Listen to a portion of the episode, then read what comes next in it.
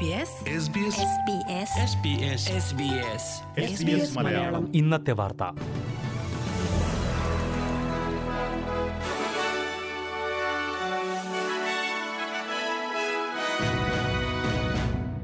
നമസ്കാരം. SBS മലയാളം ഇന്നത്തെ വാർത്തയിലേക്ക് സ്വാഗതം. ഇന്ന് 2023 മെയ് 19 വെള്ളി. വാർത്തകൾ വായിക്കുന്നത് റിൻറ്റോ ആന്റണി. ന്യൂ സൗത്ത് വെയിൽസിലെ ലോർഡ് ഹോവ് ഐലൻഡിൽ സുനാമി മുന്നറിയിപ്പ്. അപകടകരമായ തിരമാലയ്ക്കും കടൽ വെള്ളം ഉയരുന്നതിനും സാധ്യതയുണ്ടെന്നാണ് സ്റ്റേറ്റ് എമർജൻസി സർവീസിന്റെ മുന്നറിയിപ്പ്. നേരത്തെ ലോയൽറ്റി ഐലൻഡിന് സമീപത്തുള്ള സമുദ്ര അടിത്തലത്തിൽ 7.7 തീവ്രത രേഖപ്പെടുത്തിയ ഭൂചലനം ഉണ്ടായിരുന്നു. ഇതിന് പിന്നാലെയാണ് സംസ്ഥാന എമർജൻസി വിഭാഗം സുനാമി മുന്നറിയിപ്പ് പുറപ്പെടുവിച്ചത്. ലോർഡ് ഹോവ് ഐലൻഡിൽ ആളുകൾ ബീച്ചിൽ പോകുന്നത് ഒഴിവാക്കണമെന്ന് സ്റ്റേറ്റ് എമർജൻസി വിഭാഗം അറിയിച്ചു.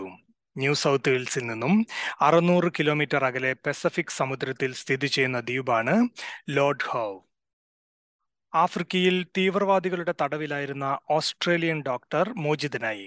88 വയസ്സുള്ള പെർത്ത് സ്വദേശി ഡോക്ടർ കെന്നത്ത് എലിയോട്ട് ആണ് മോചിതനായത്.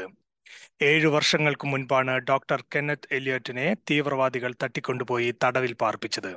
പടിഞ്ഞാറൻ ആഫ്രിക്കയിൽ ക്ലിനിക് നടത്തിവരികയായിരുന്നു ഡോക്ടർ. ഡോക്ടറുടെ മോചനത്തിനായി ഓസ്ട്രേലിയൻ ഗവൺമെന്റ് വർഷങ്ങളായി പരിശ്രമിക്കുകയായിരുന്നു എന്ന് വിദേശകാര്യമന്ത്രി പെന്നി വോങ് പറഞ്ഞു. ഭാര്യയ്ക്കും മക്കൾക്കും ഒപ്പമെത്തി തന്നെ മോചിപ്പിക്കാൻ സഹായിച്ചവർക്ക് ഡോക്ടർ നന്ദി അറിയിച്ചു. ഗാംബ്ലിംഗ് കേന്ദ്രങ്ങൾ തിരിച്ചറിയുന്നതിനുള്ള ബോർഡുകൾ നീക്കം ചെയ്യുമെന്ന് ന്യൂ സൗത്ത് വെയിൽസ് സർക്കാർ.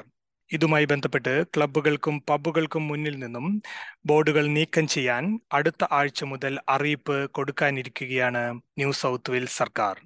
ലേബർ സർക്കാരിന്റെ തെരഞ്ഞെടുപ്പ് വാഗ്ദാനങ്ങൾ പാലിക്കുന്നതിന്റെ മുന്നോടിയായാണ് ഈ തീരുമാനം. ഈ വർഷം സെപ്റ്റംബറിന് മുൻപായി എല്ലാ കേന്ദ്രങ്ങൾക്ക് മുന്നിൽ നിന്നും ബോർഡുകൾ നീക്കം ചെയ്യണമെന്നാണ് സർക്കാർ ഉദ്ദേശിക്കുന്നത്. ന്യൂ സൗത്ത് വെയിൽസിൽ 95 വയസ്സുകാരിക്ക് നേരെ പോലീസ് വൈദ്യുത തോക്ക് ഉപയോഗിച്ചതിനെതിരെ പ്രതിഷേധം ഉയരുന്നു.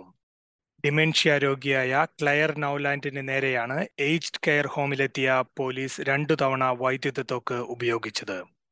പോലീസ് അതിക്രമങ്ങളുടെ ഒരു ഉദാഹരണമാണ് ഈ സംഭവമെന്ന് ഗ്രീൻസ് പാർലമെന്റ് അംഗം സൂയി ഹിഗിൻസൺ അഭിപ്രായപ്പെട്ടു.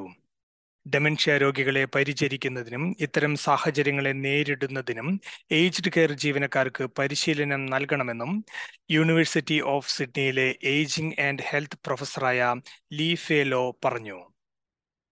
ഇനി നാളത്തെ കാലാവസ്ഥ. സിഡ്നി അന്തരീക്ഷം ഭാഗികമായി മേഘാവൃതമായിരിക്കും. കൂടിയ താപനില 18 ഡിഗ്രി സെൽഷ്യസ്. മെൽബൺ മഴയ്ക്ക് സാധ്യത. കൂടിയ താപനില 13 ഡിഗ്രി സെൽഷ്യസ്. ബ്രിസ്ബെയിൻ തെളിഞ്ഞ കാലാവസ്ഥ. കൂടിയ താപനില 12 ഡിഗ്രി സെൽഷ്യസ്. അഡ്ലേഡ് മഴയ്ക്ക് സാധ്യത. കൂടിയ താപനില 16 ഡിഗ്രി സെൽഷ്യസ്. പെർത്തിൽ തെളിഞ്ഞ കാലാവസ്ഥ. കൂടിയ താപനില 23 ഡിഗ്രി സെൽഷ്യസ്. ഹോബാർട്ട് അന്തരീക്ഷം ഭാഗികമായി മേഘാവൃതമായിരിക്കും. കൂടിയ താപനില 13 ഡിഗ്രി സെൽഷ്യസ്. കാൻബറ അന്തരീക്ഷം ഭാഗികമായി മേഘാവൃതമായിരിക്കും. കൂടിയ താപനില 12 ഡിഗ്രി സെൽഷ്യസ്. ഡാർവിനിൽ ചൂടിന് സാധ്യത. കൂടിയ താപനില 31 ഡിഗ്രി സെൽഷ്യസ്.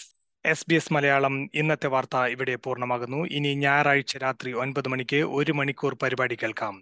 ഇന്ന് വാർത്ത വായിച്ചത് റിൻഡോ ആന്റണി.